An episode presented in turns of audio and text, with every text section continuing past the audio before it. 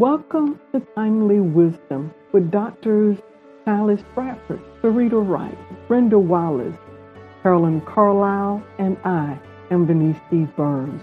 You can watch us live every Tuesday at 3 p.m. Central Standard Time. Follow us on Facebook. Subscribe on YouTube. Today our guest is Bishop Teresa Jefferson Snorton. What is CPE? This was recorded on December 15, 2020. It is. So today uh, we have none other than the Bishop Teresa Jefferson Snorton, who is the 59th Bishop of the Christian Methodist Episcopal Church. Uh, since its founding, she is the first bishop. She served as presiding bishop of the 5th Episcopal District, which includes the states of Alabama and Florida. She previously served as the presiding prelate and bishop of the 11th Episcopal District in East Africa. Bishop Snorton, Jefferson Snorton, comes to us today because she serves on several boards. And I wonder how she manages it all and juggles all of them from the board of trustees of Miles College in Fairfield, Alabama, to the board of directors of Miles Foundation Service Corporation, the Family Life Committee of the World Methodist Council, the board of trustees of the Interdenominational Theological Center. Bishop Jefferson Snorton is also a member of several boards and organizations, the Central Committee of the World Council of Churches, a member of the Pan Methodist Commission, a member of the Board of Trustees of Phillips School of Theology, a member of the advisory board for Candler School of Theology at Emory University, and a great proud member of Alpha, Alpha Sorority Incorporated. her Bachelor of Arts degree from Vanderbilt University, Master of Divinity degree from Louisville Presbyterian Theological Seminary, Master of Theology degree from Southern Baptist Theological Seminary, postgraduate certificate in patient counseling from Virginia Union, uh, I'm sorry, Virginia Commonwealth uh, University, and the Doctor of Ministry degree from United Theological Seminary in Dayton, Ohio. Let me introduce to some and present to others my BFF and friend, a wonderful, powerful woman of God, Bishop Teresa Jefferson Snorton. Hey, welcome. Good afternoon. Welcome. Yeah, Good to be with you, with you all today. You as well. Thank, thank you for the thank you for the invitation. And uh somebody's got on some sweaters. What are what are those things y'all wear? It's, now, it's, the, Bishop, Bishop, wardrobe malfunction. Oh, is it malfunction? Don't, don't start nothing. Don't, don't, don't, don't, don't start nothing. But but since y'all got the vice president of the United States, we'll absolutely we'll give, we'll give you a moment. We'll give you a moment. Alpha, alpha, moment. alpha women lead. Lead. Always out front. First. You, do you have some questions, Dr. Wallace? you know well, we entitled this session today as What is CPE? And our first question, uh, Bishop Snorton, Jefferson Snorton, is I'm so used to saying Snorton, but it's it's Jefferson Snorton, forgive me. Um, how are you doing in the midst of COVID 19? Wow, that's a powerful question. Uh, and however I answer it now, two hours from now, it might be a totally different answer. Uh. I think that back and forth kind of represents how I'm doing and how a lot of people are doing during this pandemic. Um, one of the things that kind of strikes me is that when this first happened and everybody kind of went into safety mode and lockdown mode back in March, we all thought it was temporary. We thought a month, two months. And uh, after, you know, around summer, when summer set in and this was not going away, oh, we thought, well, surely by the end of the summer, and it did not go away. And now here we are, now I believe into the ninth month, and it just seems like it will not end. That kind of um, uh, transition that's protracted, I think puts everybody in, in a liminal space where you really don't know what the next day is going to bring. And um, so I'm really trying to live into that that scripture mandate that says, you know, don't be anxious about tomorrow. Uh, tomorrow has enough trouble for itself, and and that um, uh, colloquialism, one day at a time. So today I'm doing fine. Today all is well. Uh, today, uh, you know, I, I feel blessed and just glad to be uh, healthy and well and able to continue the ministry. Amen, Bishop. Um, so, what in the world is CPE? Well, CPE, that stands for Clinical Pastoral Education. Clinical Pastoral Education. Uh, CPE is a unique form of preparation for formal ministry that I kind of got into accidentally when I was in seminary. Uh, I was looking for something to do uh, the summer between my first and second year of seminary, and someone suggested, Well, have you done CPE or have you thought about CPE? I had not, didn't know what it was. But once I got into my first um, CPE experience, I basically fell in love with that model of education. Uh, CPE is um, based on a, a, a, a, educational model of action reflection. Uh, I'm I love the classroom. I've been a classroom teacher uh, both at the elementary school and at the uh, seminary level. But uh, CPE is not classroom education per se, it's experiential. Uh, we call it the action reflection model. Uh, those who enroll in CPE are invited to go and do ministry and then come back to your learning environment, your learning group, and reflect on what you've done. Talk about how you felt. Talk about how your own story may have informed what you did or did not do in ministry. It really is a, an effort to have people uh, who are in ministry become integrated so that your own shadow, your own unresolved uh, issues don't trip you up and don't get in the way. So it, it's a very dynamic, uh, experiential, uh, risk taking.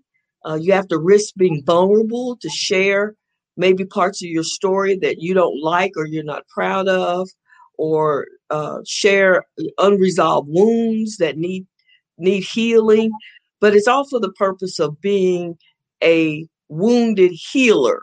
In other words, your wounds don't define you, but your ability to lead others to a healing path is what defines your ministry. Amen. Amen. Uh, and some of us have been fortunate enough to take more than four units or eight units of CPE uh, to become uh, clinical certified ACPE educators. So um, there is an association that grounds us and that we are uh, members of and take all our money sometimes. But uh, explain the benefits of pastors, because a lot of the uh, viewers here are, are pastors, some are educators, but many are pastors. Explain what the benefits of being exposed to a at least a unit of clinical pastoral education brings. Well, let me start with a personal story. Uh, I actually was um, serving as an assistant pastor in my home church for three years before I went to seminary. And uh, it was during that period of time that the pastor that I was working with gave me the opportunity, or really gave me the assignment of visiting uh, the church members when they were in the hospital. And it was something that I looked forward to do. It felt meaningful, but I realized that I really didn't know what I was doing. Uh, that came home to me one day when I visited a member of the church who had had his leg amputated. And I'm going to read him some scripture. So I flip open the Bible and I start reading the passage, and I get to the verse that says, And he will not suffer thy foot to be moved. And I burst out laughing myself because I the irony of that moment and the inappropriateness of that text struck me. I, I think I was blessed that day because the patient was on enough pain medicine that I don't think he heard what I said or, or realized the impact, nor did he notice that I was laughing. But I, I really just I, I didn't didn't know, I didn't know how to do that kind of ministry intentionally. My heart was in the right place. Uh, I'm a child of the church, a child of the parsonage. So I grew up. I knew the Bible. I know Sunday school. I know prayers. You know, I, I knew how to do all those things. But the the finer point of bringing meaningful care to someone who, say, for example, had surgery, I, I just didn't I didn't have a grasp of that. So when I had when I took my first unit of CPE, it was like, whoa, okay. Now I understand why this is important. It's really important when when somebody is hurting, when somebody is wrestling with a hard decision or suffered a great tragedy or great loss. We don't need to be cryptic and, and just say, you know, all these holy platitudes, you know, everything gonna be all right and you know the lord will make a way somehow and he don't put any more on us than you can bear. Yeah those things bring some measure of comfort but but there are some situations where those kinds of statements just absolutely don't make any sense. Uh when people are experiencing real tragedy or things that they just don't understand where is god in the midst of this? So cpe for someone who is a pastor uh, but particular and also for someone who's a chaplain, but even for someone who's just going to be a local pastor, you need to know how to deliver care in a way that makes sense for the particular situation. And in CPE, we say for the living human document that is right there before you.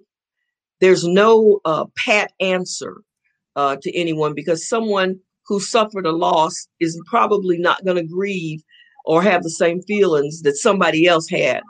And so the pastor has to has to have the savvy and, and the ability uh, to practice what I call the art of pastoral care. In other words, you take what you hear the person saying and you help them make sense of their experience. That requires uh, skill, and CPE helps you cultivate that skill, but it helps you cultivate it in the context of seeing yourself as a participant in the divine human encounter. Right. Thank you. Thank you. Um, thank you. Bishop, if we may, we have a we have a question. If you're able to see that coming from a Byron Smith um, on the side. Um, can you see? Are you able to see it? Um, Dr. Wallace, you're able to read it for? No, I don't even. Yeah, I can see it. Okay. Uh, please explain how CPE and clinical counseling can work together for the life of the church. Well, CPE is is the training, uh, clinical pastoral education. That that's the uh, the education, the preparation. Clinical counseling is a service that then you would deliver in the church. Now, let me be very clear one unit of CPE does not qualify you to be a counselor. What we have to understand in the church are there are different levels of pastoral care and counseling. And as pastors, we are doing the basics. We are the front line. We're the first uh, first spiritual responders, the first people that people often turn to. And so we need to have kind of the ABCs, the basics uh, of doing pastoral care. If you want to go into clinical counseling, that requires a lot more CPE, uh, some additional coursework at the graduate level, uh, some practicums, uh, and clinical supervision before you would get that credential. But a church, uh, I, I had was privileged to work at a church that had a counseling ministry. Uh, this was in the suburb of Atlanta several years ago, and it was a very meaningful ministry because the members of the church knew that they had someone that they could turn to and come and talk to uh, beyond just Sunday morning or beyond just coming up to the altar for prayer. And uh, it, it's a very meaningful ministry. We just need to make sure that uh, if we're going to offer those kinds of services, that the service providers have the right credentials. Um, Bishop, one other thing, uh, Ladefia Boyd um, says she's walking with a very dear sister now who's battling cancer, and oftentimes I don't know what to say or do. It's exceptionally hard now because of COVID. What what would you suggest to Ladefia? we have several um, I guess, kind of foundational um, uh, mantras in CPE and in the in pastoral care, and one of those is being versus doing.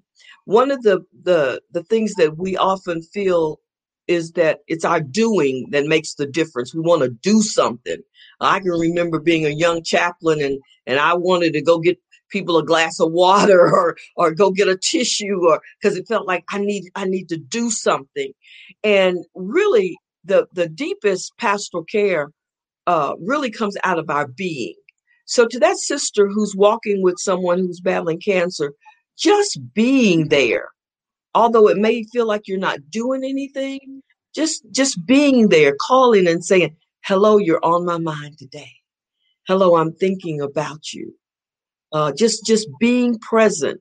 Uh, the ministry of presence is another way to talk about it. We really underestimate and devalue that. Uh, if you've ever had a difficult experience or been through an experience, most of the time you remember who was there. You may not remember what they say, but you remember that they were present. So just being present, uh, being being willing to listen. Uh, listening is absolutely important to doing good care. Sometimes as preachers, we want to talk and do all the talking, but the ability to listen and say, "What's on your heart today?" Uh, you know, what what are your thoughts? How how is today looking as opposed to last week? Or you know, as you journey with people, inviting them into a space where their experience is, is given validity and it's okay to talk about their experience because you know one of the things that happens a lot of times when people are dealing with difficult things is people don't want to talk about it. They say, "Oh, oh, it's gonna be okay. It's gonna be all right." When someone has a a, a terminal diagnosis, they might want to talk about how they feel about the thought of dying, and and family members, and even sometimes the preachers can say, "Oh, you don't need to talk about that now. God's going, you know, God's got you. God's no. If that's what's in your heart, you really need to talk about it. That that whole notion of lament. Uh, we read in the Bible, the the the notion of lamenting is very healing and very cathartic. And a lot of times people don't have the space. And a good pastoral care provider will provide that sacred space where, where the person can really just just be if they're upset with God, they can be. If they're wondering and questioning, they can be. If they're excited, if they're sad, depressed, it's creating that sacred space. Bishop, sometimes uh, ministers and particularly pastoral care providers, we talk about a non anxious presence when we are sharing our story and allowing others to share their story without trying to fix them. Mm-hmm. So, can you talk about a little bit about what it means to be in touch with your own story, so much so that you provide a non anxious presence? Well, uh, a non anxious presence doesn't mean that uh, you are without anxiety.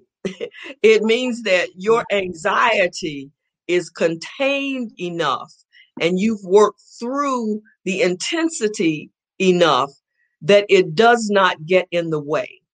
So, um, if I have unresolved issues, say, say for example, well, I'll give you a good example. My second child uh, had meningitis shortly after he was born. Uh, six weeks, he, he nearly died. It was a very terrifying experience for me as a as a new mother, as a young mother. And then shortly after that, I changed jobs. I left Kentucky and went to Richmond, and I was assigned to the special care nursery. Now, mind you, I'm anxious about my child every day. I've moved him to a new environment, uh, new doctors, new everything. And now I'm the chaplain for a special care nursery. Every child that I visited with that day, when I went home that night, I became convinced that my child had that too brain tumors, because I had not worked through my own anxiety about my own child. My anxiety was real, it was fresh. And fortunately, I was blessed to have a CPE supervisor who said, let's move you to another unit because I was not being helpful. Even, even if I was saying the right things and, and, and doing the right things, and even sometimes some of us are, um, what's the word, uh, skilled enough to mask our own feelings, I was a nervous wreck.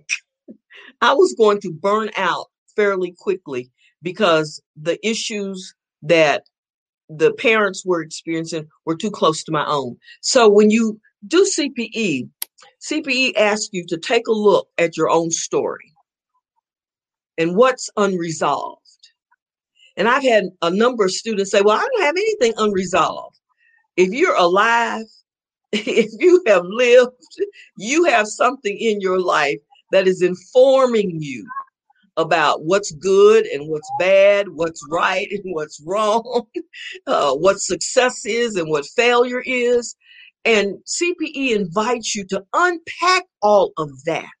Because when you unpack all of that, sometimes it's not necessarily anything tragic, but it's simply the culture or, or the context in which your ministry evolved. You can begin to say, now, when does this work for me? And when does this get in my way? When, when, uh, when does my talkativeness help me? And when does it become a liability in my ministry? It just invites you to look at all of that and, and resolve it in other words not get rid of it but come to terms with it so you can become i guess the best word is self-monitoring. You can be in the midst of a pastoral care situation and you can be saying to yourself ooh i'm talking too much. Let me stop. You're not saying it out loud but in your own mind because you recognize this moment is not about me and my story. It's about this person. I've said enough. So it, it really is a this inviting you into this integrated space where your internal self is aware not only of of self but also um, aware of how yourself can be of help to someone else or how the resources that you have uh, maybe through praying through scripture through a referral how that could be a useful tool of ministry that's a long answer to a very short question. That's okay, Bishop. You have done some very phenomenal things, but none uh, more exciting uh, than having a phenomenal women's conference, but also uh, founding the Academy for Public Theology, where the pastors of the CME Church who want to become in full connection uh, can take a unit, uh, an equivalency unit of clinical pastoral education. So, can you talk about the importance of every church, especially the Black church? No, the Black church uh, needs to consider um, having that arm of ministry that provides the training that ministers who may not have the funds to do seminary and CPE, but can find the training and the tools for clinical pastoral education through mm-hmm. the Academy of Public Theology. Uh, well, I was blessed to serve uh, 12 years as the executive director of the National Association of Clinical Pastoral Education. Uh, when I got elected bishop in 2010, I moved out of that position. But um, that gave me a, a good overview. And one of the things that I was keenly aware of, uh, I was aware of where we had CPE programs, but I was also aware of where we did not have CPE programs. Uh, I don't know the exact numbers now, but uh, during my tenure, there were a little over 300 some odd CPE centers. Many of them are located in um, hospitals, uh, in urban areas, but uh, so much so much of the black church experience is also in small town america in rural america and there are just so many pastors who don't have access to a cpe program and that was certainly the case in the cme church so when i became bishop one of the things that that i set out to do was to um, increase access make make something available and that's where the Academy for Public Theology was born. And uh, Dr. Wallace, Brenda, I give you credit. That's your you came up with that. uh, that was uh, your your way of uh, helping us capture what we're trying to do.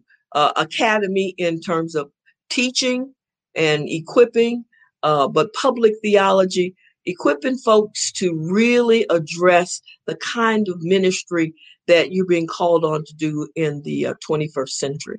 So we have a variety of programs, uh, one of which is our connectional CPE program. Uh, it is an equivalent program to uh, other CPE programs in terms of its structure and design and clinical requirements, but enable it enables folks who are not able to do a traditional unit of CPE because of distance, or they might have a full time job, or there may not be a center close by.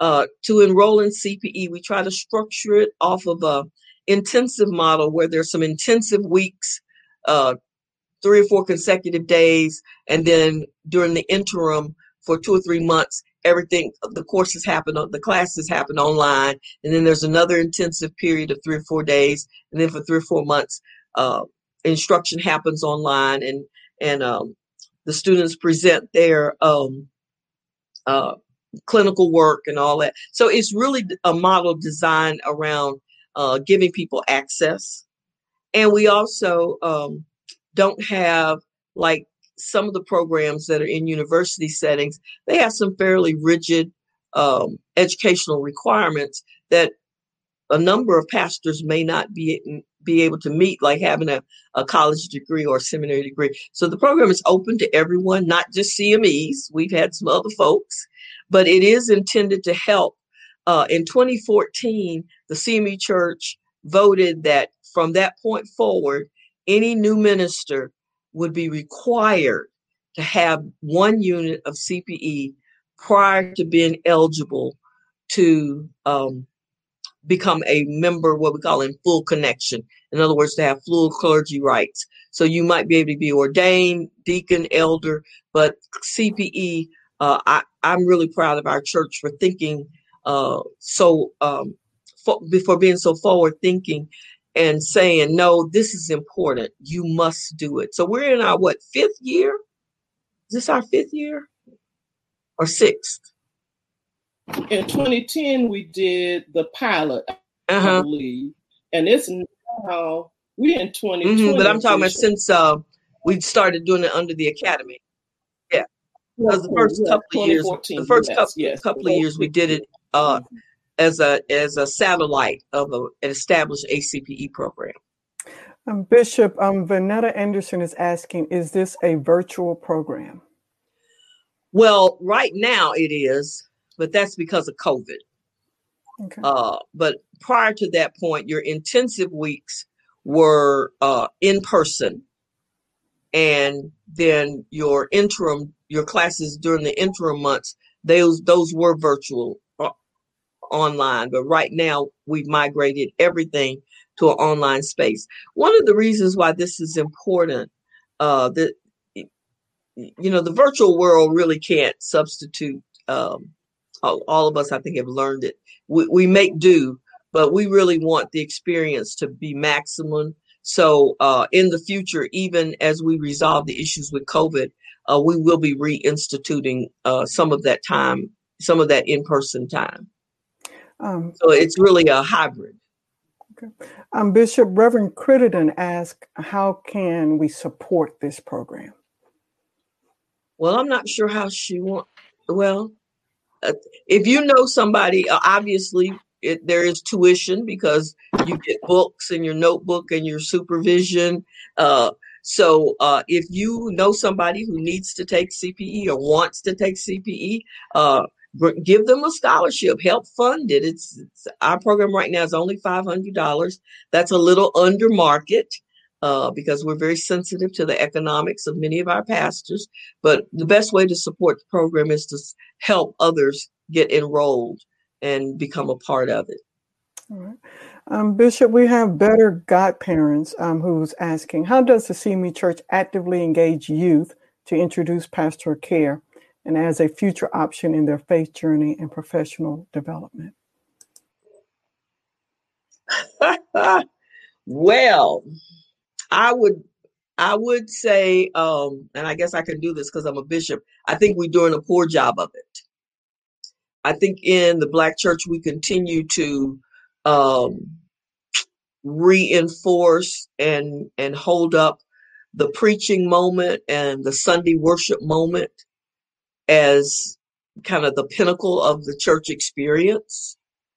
And I think we really are missing out on um, helping our youth really grasp discipleship, uh, introducing them to mission programs, helping them understand how they can be prayer partners and prayer warriors. Uh, it's probably, uh, unfortunately, something that we need to take a lot more seriously. I think it's happening in some churches. I've met some tremendous youth who you can tell they've really been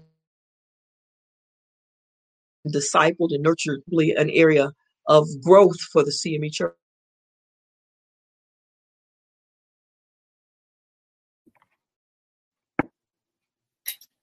Looks like she has uh, frozen there. But one one of the things that uh, Bishop uh, Jefferson Snorton asked me uh, a couple of years ago was to look at how our children, how our youth could become missionaries.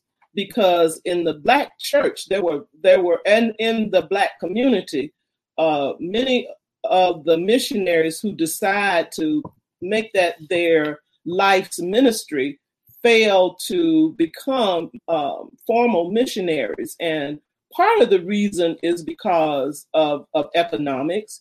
Our children um, usually run and get jobs, and, and to get through school, they got loans. So, one of the things that our youth need to be cognizant of is if you're going to do that kind of missionary uh, ministry, you really need to be debt free completely debt free.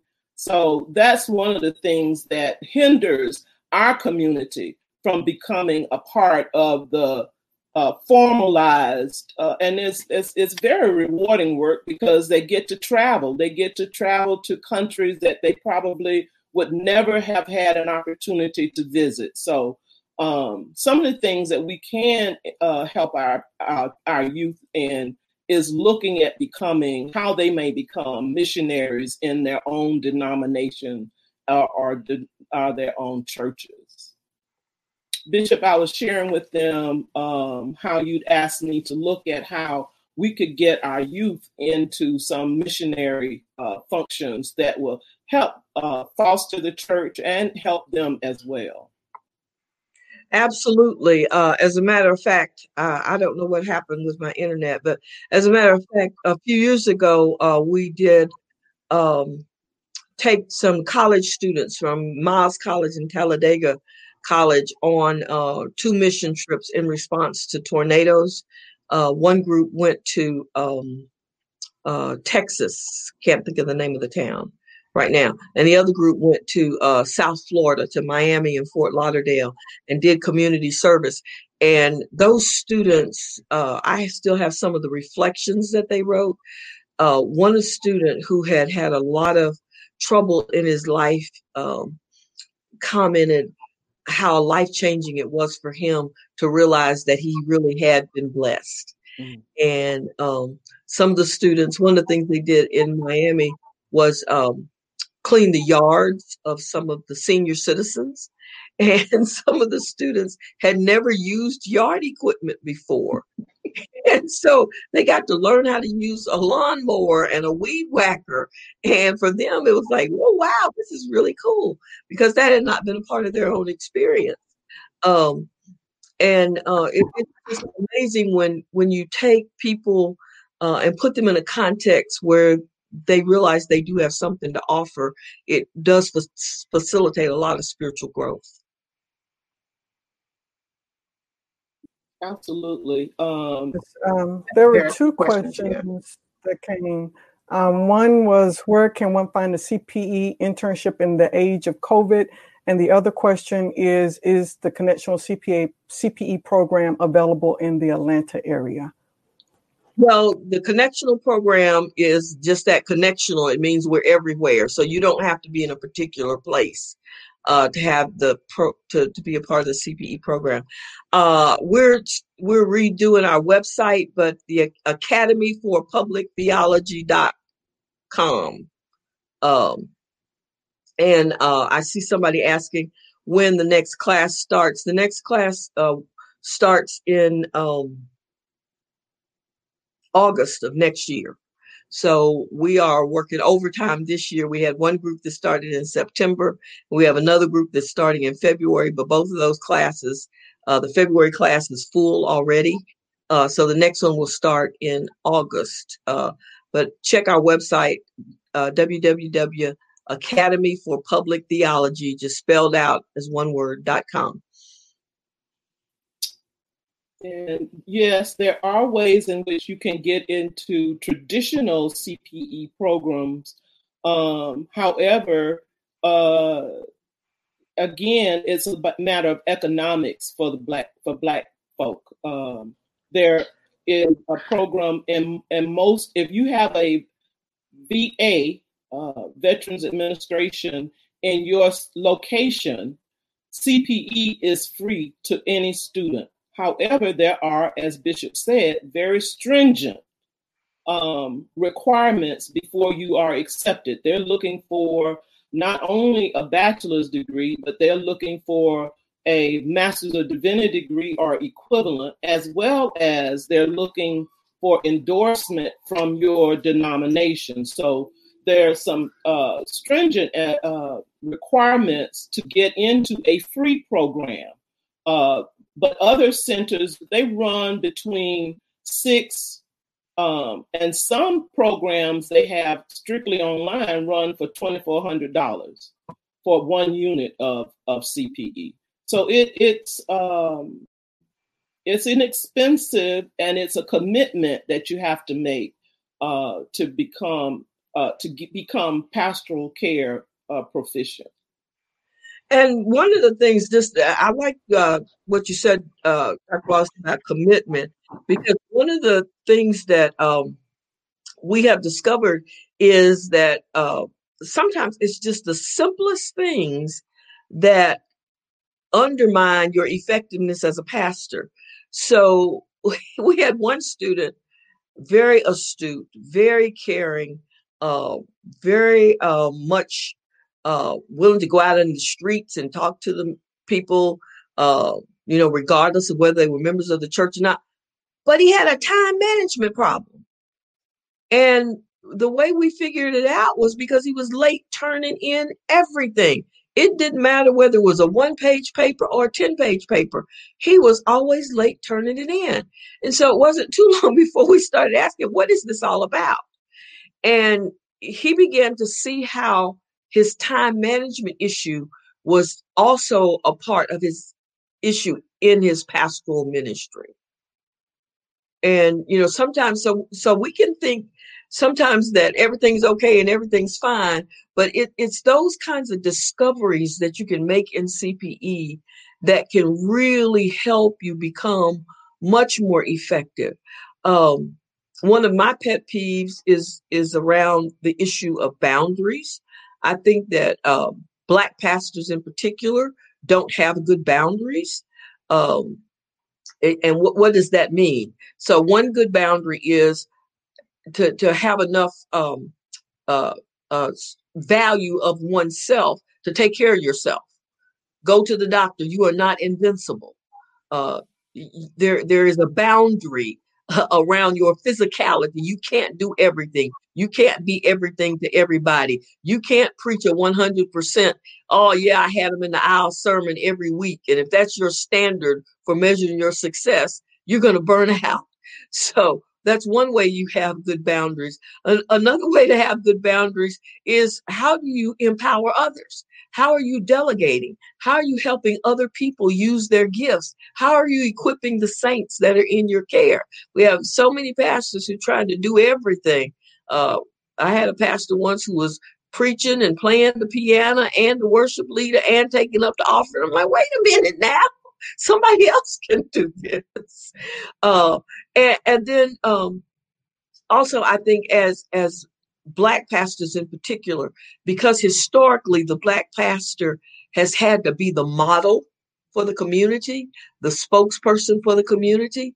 Uh, he or she was not allowed much humanity. And when you lose your humanity uh, as a pastor, you really become ineffective. You you are not God. You are not larger than God. You're you're not the Messiah. Uh, and and when you lose that, uh, you you really lose the ability to interface with people where they are. People need to know that the pastor is real. Uh, now, in the black church, we have this really interesting dynamic because we love to put our pastors, uh, our presiding elders, our bishops, we love to put them up on a pedestal and and and uh, you know have them like our little deities. Oh yes, that's Pastor so and so. Yeah, I'm under Pastor so and so. But but the reality is they're of much more value to us when they're like Jesus. Jesus walked and talked with the people. He he sat down and ate with with the desirable folks and the undesirable folks. He was there right there in the midst of the community. And in times like these, how vital is it that we as pastors, as black pastors, aren't a part of the community to hear what people are experiencing and what they're needing uh, around COVID, what's happening to them around issues of racism and, and systemic discrimination. Uh, we, we really need to be with our people and not just cloistered somewhere and, and we make a, a once every seven day appearance in, in the pulpit uh, to proclaim a word as if now we've done some good ministry. Bishop, uh, uh, Dr. Burns, are you going to ask the question? I want to say Reverend Boyd.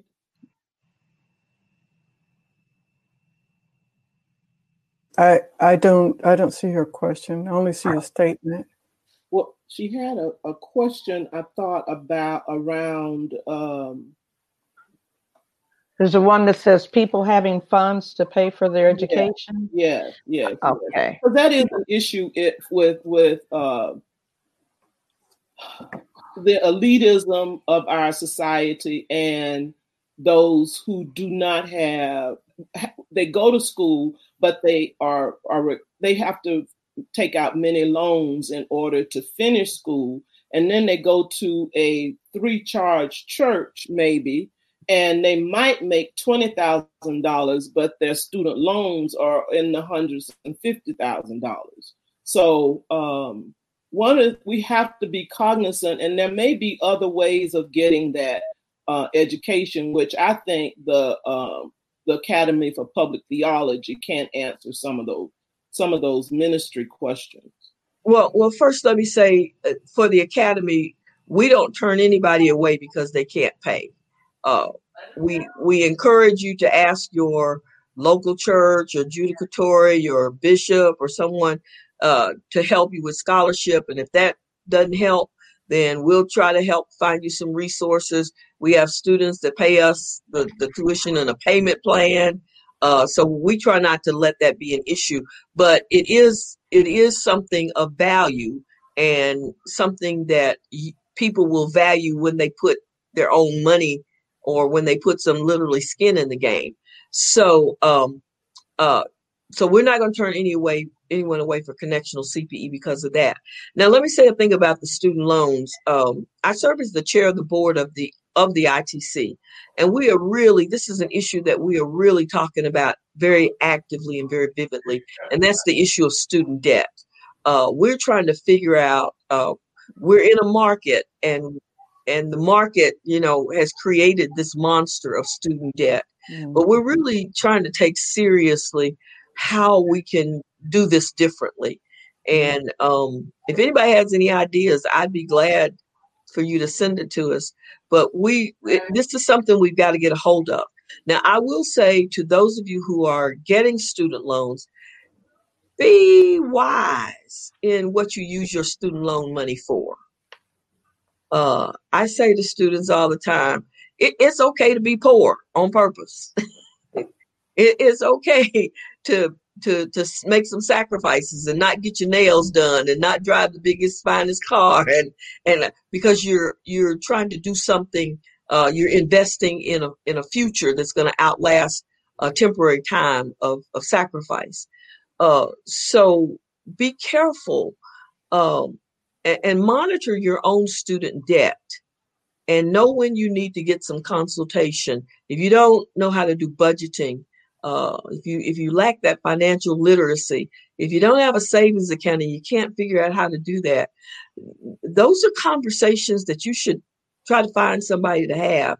And uh, I know all of these women could point you to all kinds of resources so that you don't, uh, at the end of the day, find yourself in that very difficult spot of having all this debt and then having a church that you can barely uh, survive off of.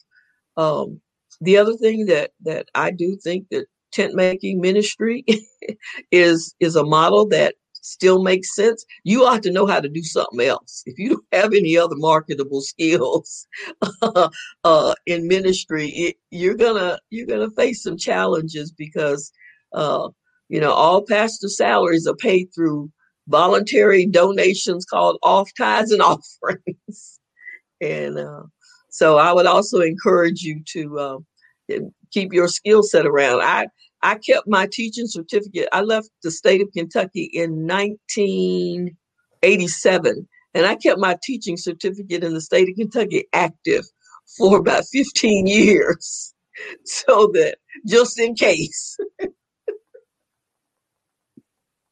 uh, Bishop, we we got a little time left here, uh, but I would like for you to talk about a little bit about how, as you've already said, that the uh, connectional CPE doesn't turn anybody away, but uh, how can other African American denominations um, uh, offer CPE and maybe use a similar model to the academy? Mm-hmm. Um, mm-hmm. There are things that we, I have, I do have a passion for teaching uh, pastors who don't have any education. Mm-hmm. because some a lot of times they have a heart for the people they have a heart for ministry they just don't have the education. Now i'm hard on them i'm not going to be easy on them just because you don't have any education. Uh, but there are ways in which uh, other denominations can replicate. We don't have to have the only uh, model on on the street Oh, absolutely. Uh, for those of you who are listening in, Dr. Wallace is our lead faculty.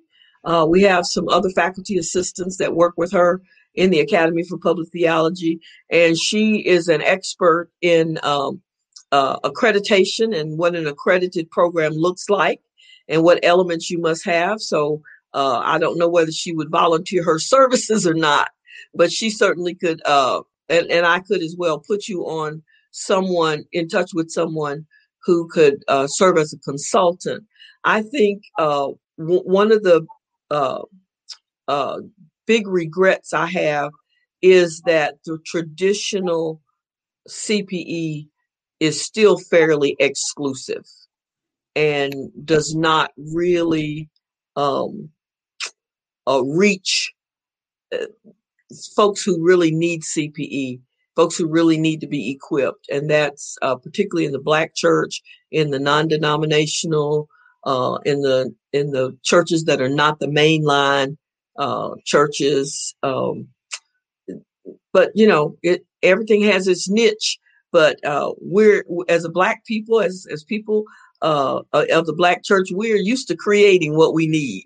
we're used to creating our own, and this is something that we can create uh, ourselves. We can create as many CPE programs as as as needed. I would just caution you to make sure you're using credentialed people to help you establish what you what you want to uh, what you want to accomplish.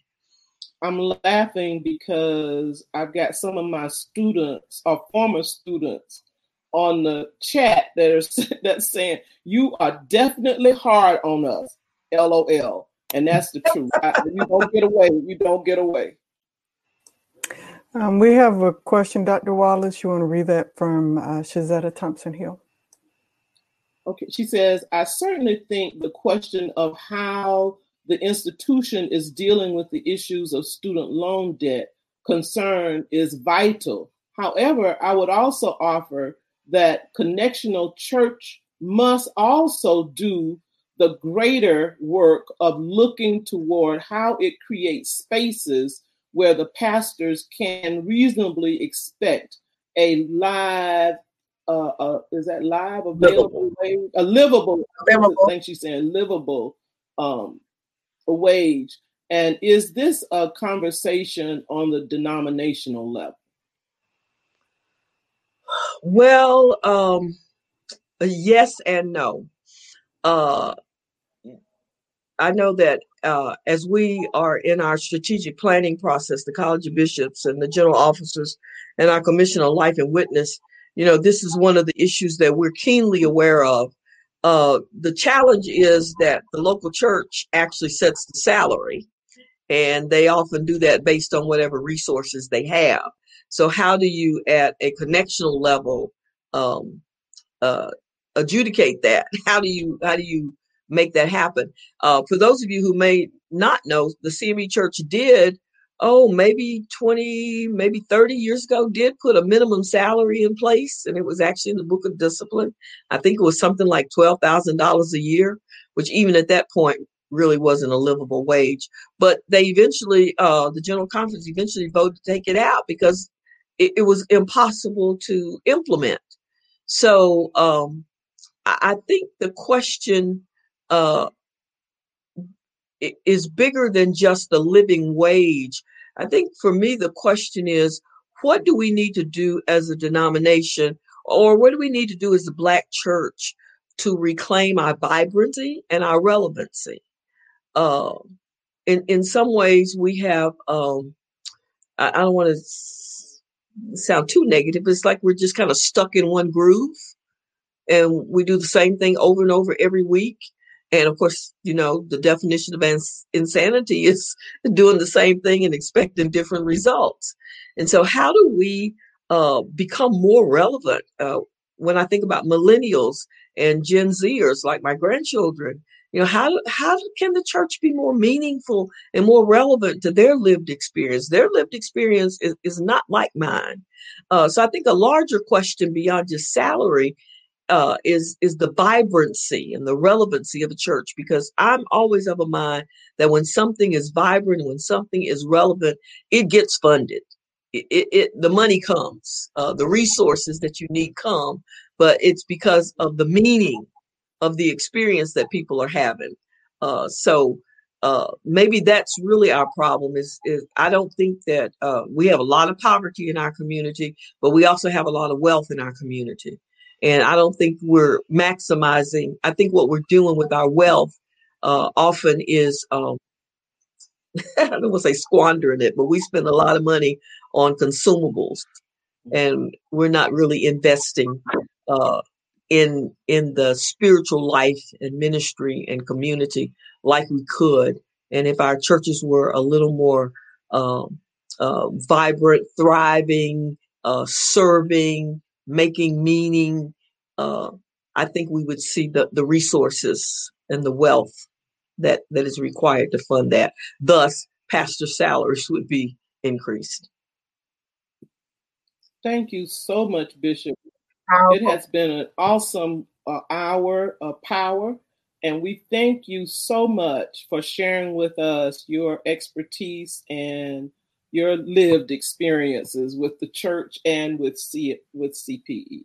Thank you so may much. I do may I have one more moment to do one yes. more one more plug? I, am also a mentor for um, uh, the Doctor of Ministry program at Payne Theological Seminary. And uh, this past May of 2020, we graduated the very first pastoral care cohort. Uh, so if you are interested in um, uh, being in a part of a D-Min group focused on pastoral care. We're starting another group in January. Go to payneseminary.edu and you'll find the application. Uh, the first intensive week is the last week of January. And of course, the MDiv is required to get into the D-Min program. But I would love to have some um, some of these folks who've been chatting with us and, and watching. Love to have you be a part of a new pastoral care cohort that we're going to start at Payne Seminary in January. Thank you, Bishop, so very much for being with us today. Hang around for us. We'll be right back. Uh, Dr. Bradford, you want to let us know who our guest is on next week? Yeah, shout out to Payne. I'm a Payneite. Mm-hmm. Um, well, next week we have none other than the Bishop Anne Henning Byfield of the AME Church. She's a poet, she's a psalmist, and a motivational speaker. I tell you, she is the bomb. Mm-hmm. Come on back. Same time, same place, timely wisdom. See you next week.